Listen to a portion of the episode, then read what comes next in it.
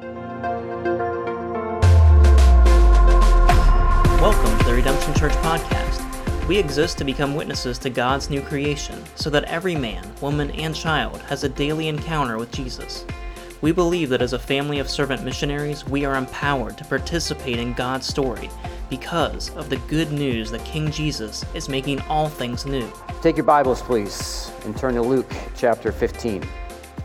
Luke chapter 15. We're in the midst of a series that we're just calling RC Basics. Last week we looked at story and the importance of having a right story. And this week we want to look at gospel and what the gospel actually is from a very familiar story.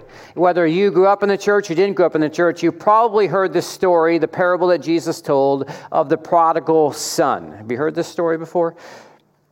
Heard about the prodigal? I mean, it's even in our culture, the word prodigal. He's a prodigal, he's a prodigal son. And what I actually want to say is that this story is not about just one son. Jesus, when we walk through this story, is actually going to say it's two sons. And interestingly, the one son that Jesus actually ends the story with is the son that we never actually do business with. And I think in the South, in the Christian context in which we find ourselves, we should be paying attention very closely to the eldest son. So, I want to do is this I'm going to walk through uh, Luke chapter 15, kind of walk through the story with you, make some notes about the story, and then I want to draw three, make three points about that story. So, Luke chapter 15, verse 12, Jesus continued, and I believe I'll have this all on the screen as well for you if you want to just follow along on the screen. There's a man who had two sons. The younger one said to his father, Father, give me a share of the estate. So he divided his property between them. Now, let's stop there. The original hearers, when they heard Jesus just introduce this story, would have been totally astounded. They would have been like totally overwhelmed. Why? Because for a son to receive an inheritance is normal. In fact, the eldest son would get two thirds of the inheritance, and the next son would get a third of the inheritance. And so it wasn't the fact that he was asking for his inheritance, but the fact that they were so astounded was that he was actually asking for his inheritance while the father was alive. The father hadn't died yet.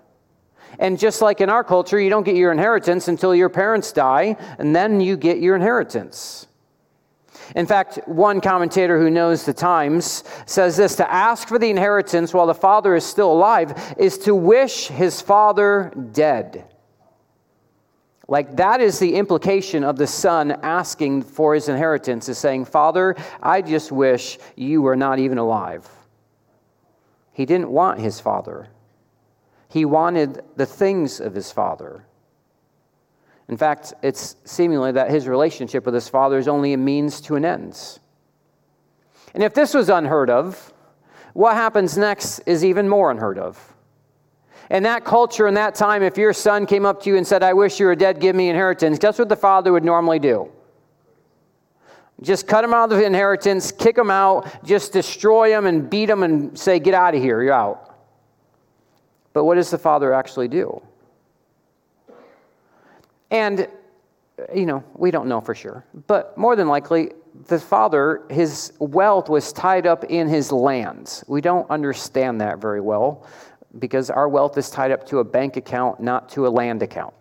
So, what would the father actually have to do to get that money for his son? He'd actually have to go sell his lands. And this would take some time. And so the father, you know, not just experiencing the worst thing any human can experience, which is rejected love, by the way. He's not only experiencing this rejected love from his son that he loves, but he's actually having to take all this time to sell all of his property to get all this money so that he can actually give it to his son. Verse 13. Not long after that, the younger son got together all he had and set off for a distant country, and there squandered his wealth in wild living. After he'd spent everything, there was severe famine in the whole country, began to be in need. So he went and hired himself out to a citizen of that country who sent him to his fields to feed pigs. He longed to fill his stomach with the pods that the pigs were eating, but no one gave him anything. So, in this little section, we see the younger brother just wastes his fortune. He goes off and squanders his money. He goes out and buys the Tesla and buys the big car and has all the big parties. And eventually, all of a sudden, all of his money has run out. And what does he do? The only place he can go to find a place to actually live and to work is in two very anti Jewish places a Gentile who has pigs this is the lowest of the low. This is a Jewish reader would see this to be the worst job possible. I don't want to make a comment, but just think of what you think the worst job is in America. That's what this person was experiencing. All the fun came to a screeching halt. A severe famine came. And he wants just to eat what the pigs are eating. Can you just feel the weight of this younger son? And so, what does he do? In verse 17, he comes to his senses and he said, How many of my father's hired servants have food to spare? And here I am starving to death. I will set out, go back to my father, say to him, Father, I have sinned against heaven and against you. I am no longer worthy to be called your son. Make me like one of your hired servants. So he got up and went to his father. when the son is literally down in the mud, he comes to his senses. As we'll see in a few moments, this idea of coming to his senses is this idea of repentance. And he comes up with a plan. He's going to place himself at the complete disposal of his father. He recognizes he has no rights. He recognizes he has no standing before the Father. He can't come back to the Father and say, I'm your son, please let me back in. Why? Because he had already taken his inheritance and that was his sonship. And so, what does he ask? He asks to be a hired man. In, in the Jewish world, this is the lowest of the lowest. You could be family, you could be a servant or a serf who lived with the actual family, or you could actually be a hired servant who actually didn't even get to live on the estate, on the household, actually had to live in town. And this is what he asked to be not family member, not a servant, but the lowest of the lowest, to be a hired, waged worker. So the son has this plan to pay back what he has done to the Father. But verse 20, the middle of it says, But while he was still a long way off, his father saw him and was filled with compassion. He ran to his son, threw his arms around him, and kissed him. And the son said to him, Father, I've sinned against heaven against you. I'm no longer worthy to be called your son. But the father said to your servants, Quick, bring the best robe, put it on him Put a ring on his finger and sandals on his feet. Bring the fattened calf and kill it. Let's have a feast and celebrate because this son of mine was dead and is alive again. He was lost and is found. As they began to celebrate. One, the father's just waiting. He's just waiting for the son to return. Jen and I are watching a TV show on Apple TV called Mosquito Coast. Anyone seen this yet? It's I really enjoy this show. And one of the episodes we just saw is the daughter has run away from the family. And the brother is like, Dad, how are we going to get her back? And he's like, just wait. She's, we'll be looking for her and we'll wait for her to come back. And what does she do? She's coming back. And here is this father just again looking and waiting for his son. And what does the father actually do? He runs. That may seem like nothing to us, but again, the culture is everything. Children ran, women ran, but you know who never ran in a Jewish culture? Men. Men did not run. Middle Eastern patriarchs refused to run. They would have to bare their legs in a sense, and this was culturally humiliating. And yet, this is what happens. The father has been waiting for the son and is willing to humiliate himself and to do something that no other Jewish patriarch would do. And he runs to his son and he kisses him. And the son begins to whip out his restitution plan, his, you know, his PowerPoint. This, I'm going to pay you all back. I just want to be a hired servant. In the midst of all of it, the father just says, Son, shut up. You don't need to pay anything back. In fact, I'm going to bring you the best robe. Someone go get the ring for him to show that he's royalty and part of this family. And someone go kill a fattened calf because we are going to celebrate because my son has come to his senses and has repented and is coming to me. And that all seems like a great story. But that's only half of it. Because there's a second act. There's not only a lost younger brother, but there's a second act that Jesus is going to continue about the act to the lost elder brother. Meanwhile, in verse 25, the older son was in the field, where he should be, right? When he came near the house, he heard music and dancing. So he called one of his servants and asked him, What's going on? They answered, Your brother has come, and your father has killed the fattened calf because he has him back safe and sound and the older brother ran into the party excited and gave his brother a hug. And in fact, the exact opposite. The older brother became angry and refused to go in. It's interesting. The son becomes angry over what? A calf, a cow. Any of you gotten angry over a cow recently? But the calf's a big deal. It's a big deal because of what it meant. He didn't know what was going on, and when he finds out what is going on, he does not celebrate the brother coming home. In fact, he goes the opposite way. He becomes this angry, bitter, resentful brother.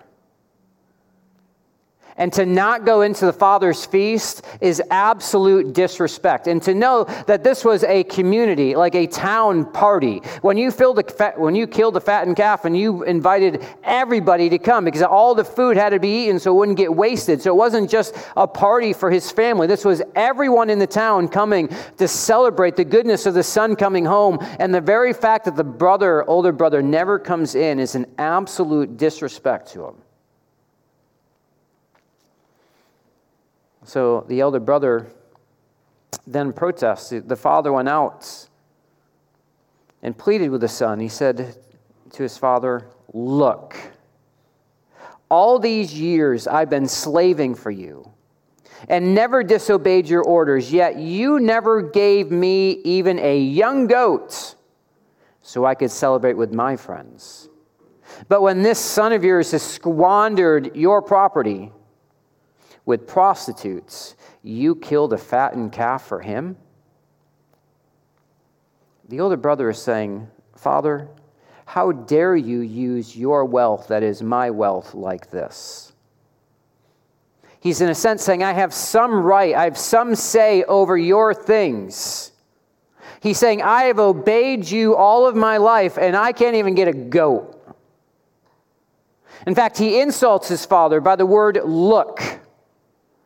In the Greek, this idea of look is like this tone of disrespect that he's saying, I can't believe that you would even do this. And so the elder brother becomes angry, disrespects his father, believes he has rights over his father's things, and refuses to go to the party. And what does the father conclude this story with? His love. My son, you're always with me, and everything I have is yours. But we had to celebrate and be glad because this brothers of yours is dead and is alive again, and he was lost and he is now found. Even after all of the insults, the father asked the brother to come. And notice the father addresses this son affectionately. It says, Son, my son, this term of endearment, teknon, child, my child. and he assures him that he is always with him, and everything that is his is his. The son knew that he would inherit the farm. The father knew that everything he had would be given to him. And the father says, I'm always with you. And so, does the older brother come back into the party? Jesus just leaves it. There's no answer. So, what do we make of this parable? What do we make of this parable? I have three things I want to talk about what we can do with this parable, how we can make sense of it.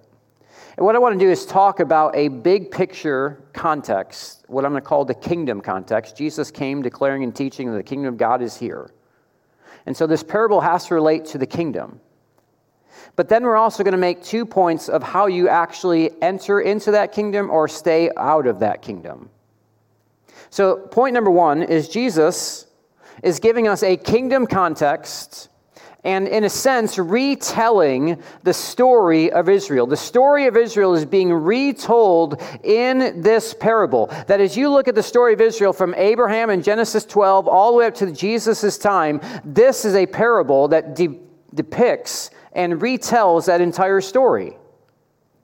See, at this time, Israel, even though they're back in their land, the Jewish people are being occupied and, and governed by Rome. And so, Jewish expectation is that one day a Messiah would come and deliver them. They believe that they were still in exile, even in their own lands.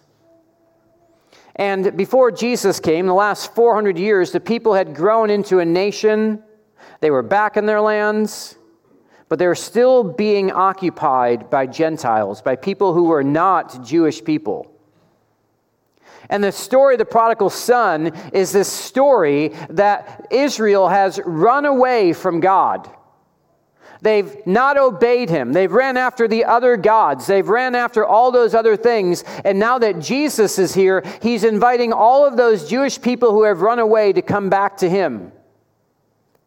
And yet, there has been a small remnant of Jewish people who have actually stayed and obeyed the law. And anyone know who those people are in the Gospels? The scribes and the Pharisees. And they're refusing to actually come to Jesus.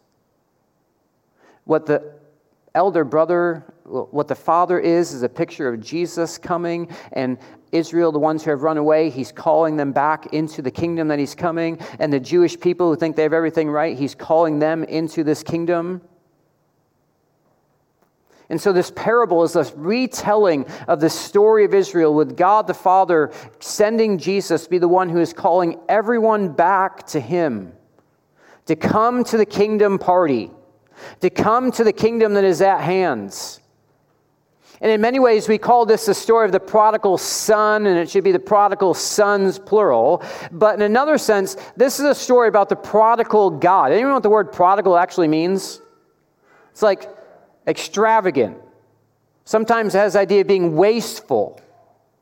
Like you're wasting things. You're being so extravagant that you're just wasting your money. And this is a picture of not just a prodigal son who extravagantly squandered everything, but it's a story of a prodigal God who extravagantly loves everyone. In a sense, Israel could be allowed to sin, to go into worshiping the gods of the other nations, even end up feeding pigs for a pagan master. They could be in Babylon, Daniel, Shadrach, and Meshach. But you know what Israel could not do? They could not fall out of the covenant purposes of her God. She could say to her God, I wish you were dead, but God would not respond in kinds. He would bring them out of exile. He'd bring them to the party. So when Israel comes to her senses and returns with all of her heart, there's an astonishing, prodigal, lavish welcome waiting for her. Equally, the same generous love is still extended to those who hurts and upsets and cannot at the moment understand how it can possibly right to welcome the prodigal home. See, Jesus is retelling the story of Israel around himself, saying, I am calling everyone back to me for the kingdom party. That's the big picture. The kingdom is here, and he is inviting everyone to come. So, how do you enter into this kingdom that Jesus is inviting everyone to come into? Well, number two, Jesus marks repentance as the means to come out of exile, to come into the kingdom that he's actually bringing. And, church, if you hear nothing else this morning, repentance is the key to life and the key to the love of God exploding into your life. Without repentance, Jesus says, I can do nothing for you. Number one, repentance is coming to your senses. Verse 17, but when he came to himself, when he came to his senses, coming to the reality that your life and my life, outside of the kingdom of God, outside the loving arms of a father who is running back to you, your life is empty and futile. And so the question is when do you regularly come to your senses? When do you regularly repent? Repentance, I want to say, always comes from outside of ourselves. In a sense that sometimes, sometimes someone speaks to you you read something in the Bible, or you find yourself in a place where you are feeding what you would call pigs. See, sometimes God lets you go away so that you can actually have a chance to repent.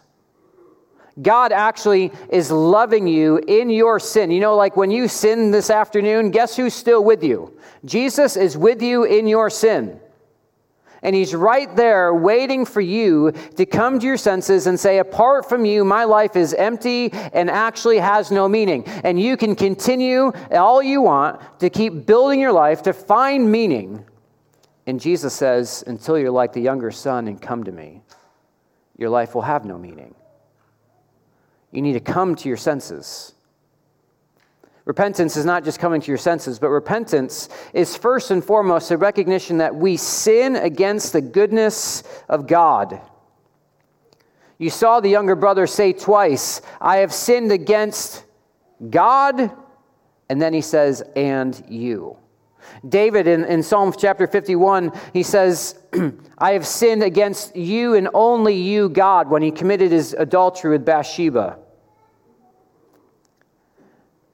If you don't see your sin as chiefly and firstly against God, true repentance will never take place.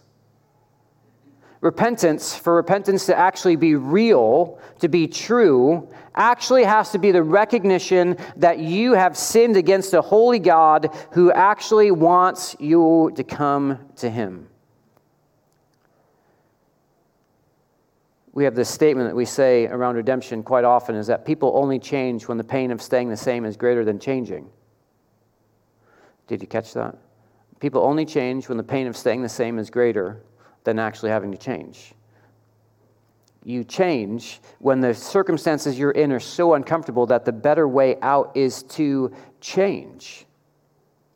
However, Paul says in 2 Corinthians that there is a worldly sorrow, a worldly repentance, a worldly change, but there's also a godly sorrow, a godly change, a godly repentance. And so, not all change is good change. Not all repentance is actually true repentance. See, I've done lots of marriage counseling in the past. And oftentimes in the marriage counseling, the husband and the wife get caught doing something and they want to change. And why do they want to change? Because they don't want their marriage to fall apart? They want to change because it's uncomfortable and they just want their husband or their wife to be at peace with them. And so, like, the way to be peaceful is for me just to change.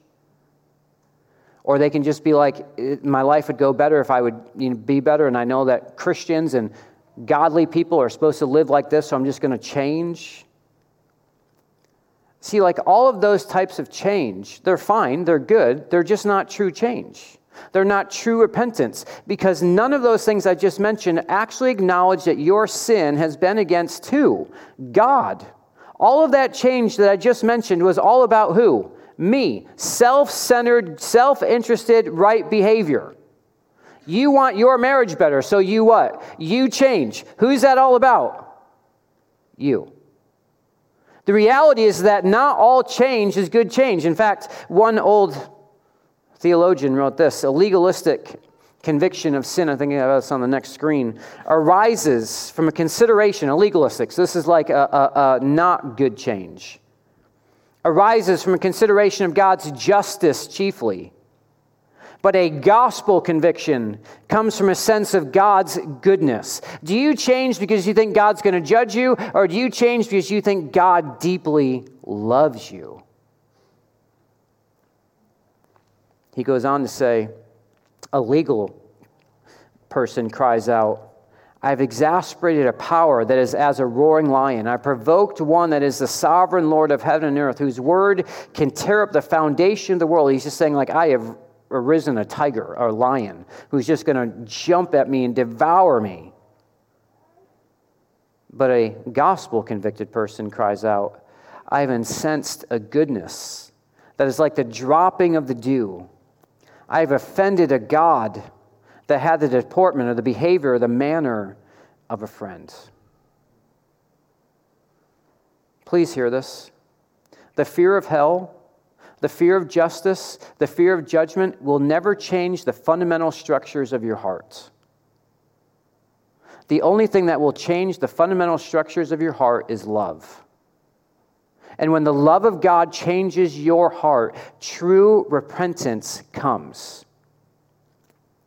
True repentance comes when the washing of the love of God comes upon your soul in such a way that you change because you want to honor God, and this is the way God has designed life to be.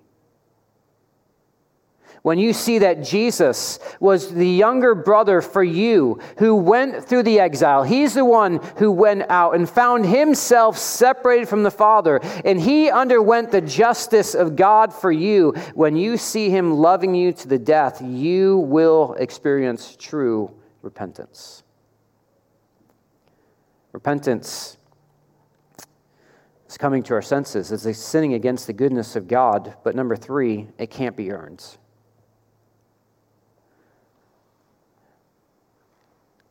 Let's just be honest. As humans, we're really dumb people. Okay? Let's can we just all agree to that? Like can we just start right there? We're dumb people. Okay? And here's one way we're really dumb. Me too. Okay? Like this isn't just me. We all know that God is the Father, that if we just come running back to Him, He's going to accept us. True or false? Do we believe that? But as we come running back, we are always like the what? The younger brother who's got the plan. Well, I'm going to do this. I'm going to do this. I'm going to work here. I'm going to go to church 17 times. I'm going to do all these things to prove to the Father that He loves me. You know you don't have to do that, but you keep wanting to do that. Why? Do you understand that reality, that contradiction that's going on in your mind? Do you know why that happens? The crass way of saying it is you're a self righteous SOB. The Christian way to say it is you're just trying to earn your way to God. The reality is, is repentance is not earned. Repentance is just coming and running and going to God, not having a plan, not saying, I'll do this, this, and this, and this to make it up. Not giving money into the offering, not coming to the church building to do work, not coming to missional community and praying, not doing all those things. Sure, those are great and they will nurture and sustain and grow your faith, but that is not how you gain repentance. Repentance is simply running to the Father. And when you run, realize this the Father is already running to you. How do you enter into this kingdom that Jesus is bringing? By repentance that this younger brother clearly demonstrates. Number three, how do you stay out of this kingdom? How do you get lost and not ever enter into this kingdom? Number three, Jesus marks self righteousness as the means to stay in exile and not come into the kingdom that he's coming. Most people, when they read this story, preach the story, focus on the younger brother. And it's true, the younger brother has a lot to teach us. But know this the younger brother is lost in his wickedness. And he needs to repent of his evil, and he needs to come to God through faith and repentance. But notice this as well that the older brother is lost as well. Both the younger son and the older son are alienated from the father. In the beginning of the story, the younger son is alienated from the father when he wishes him dead and leaves. He's separated. The older brother is alienated from his father when the party goes on and refuses to come in. Each one of these sons wanted the father's things, but not the father.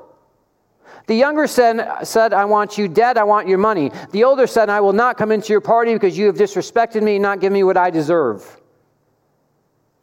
And so notice this both sons are actually lost.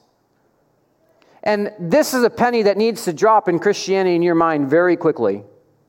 That you can be lost and separated from the Father by being very, very bad, and you can be separated from the Father by being very, very good. That doesn't make sense.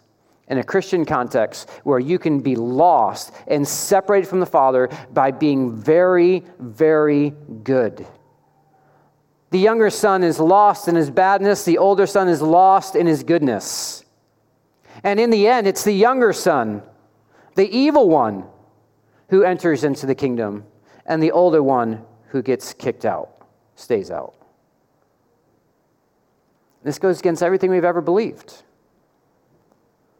We believe that if you're good, you go to church, right, Joe? This is where all the people have it together. These are the good people. But it gets worse for this older son, and it's because of why he's lost. He's not lost in spite of his goodness, but because of his goodness. It's not his sin that's keeping him from his father, but it's actually his goodness that's keeping him from the father which means there's actually two ways to be your own Savior and Lord, two ways to control God and control your own life. The first way to control your own life is to be like the younger brother and squander everything. The second way is to be really, really good. And when you're really, really good, all of morality is just a play to control God, to get from God what you want. You do these things because you think God, in some sense, is this cosmic genie that if you put in your money of goodness, out will come the blessings. But Christianity is not about a mere form of ex- conformance to uh, external rules.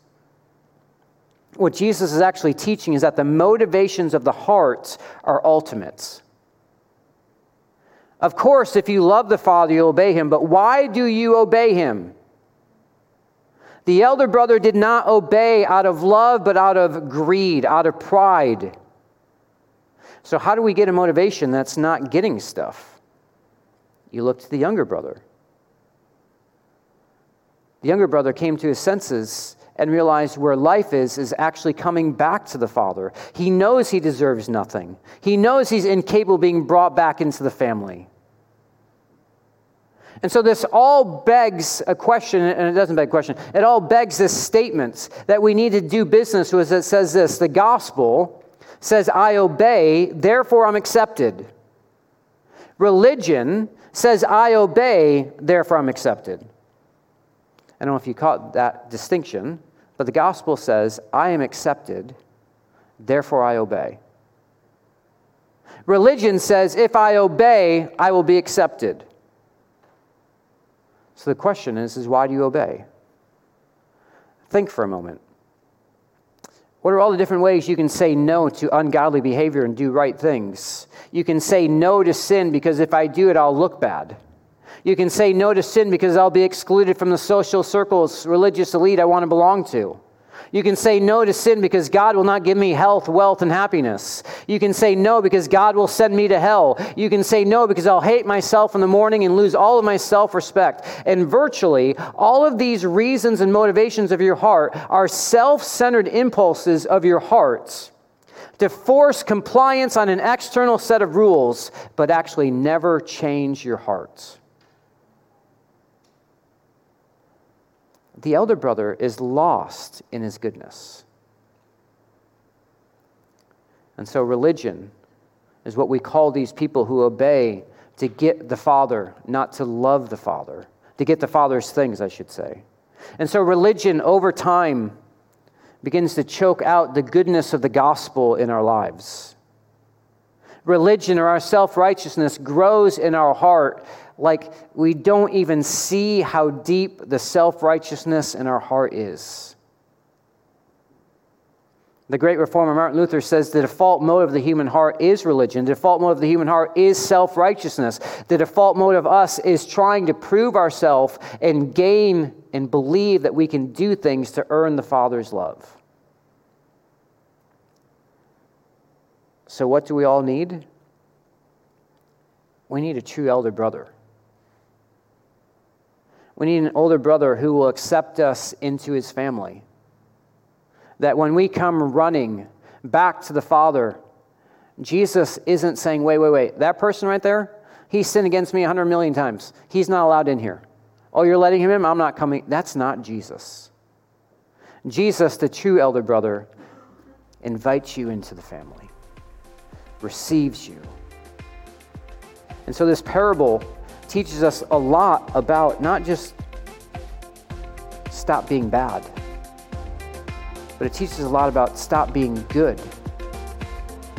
Because you can be lost in both.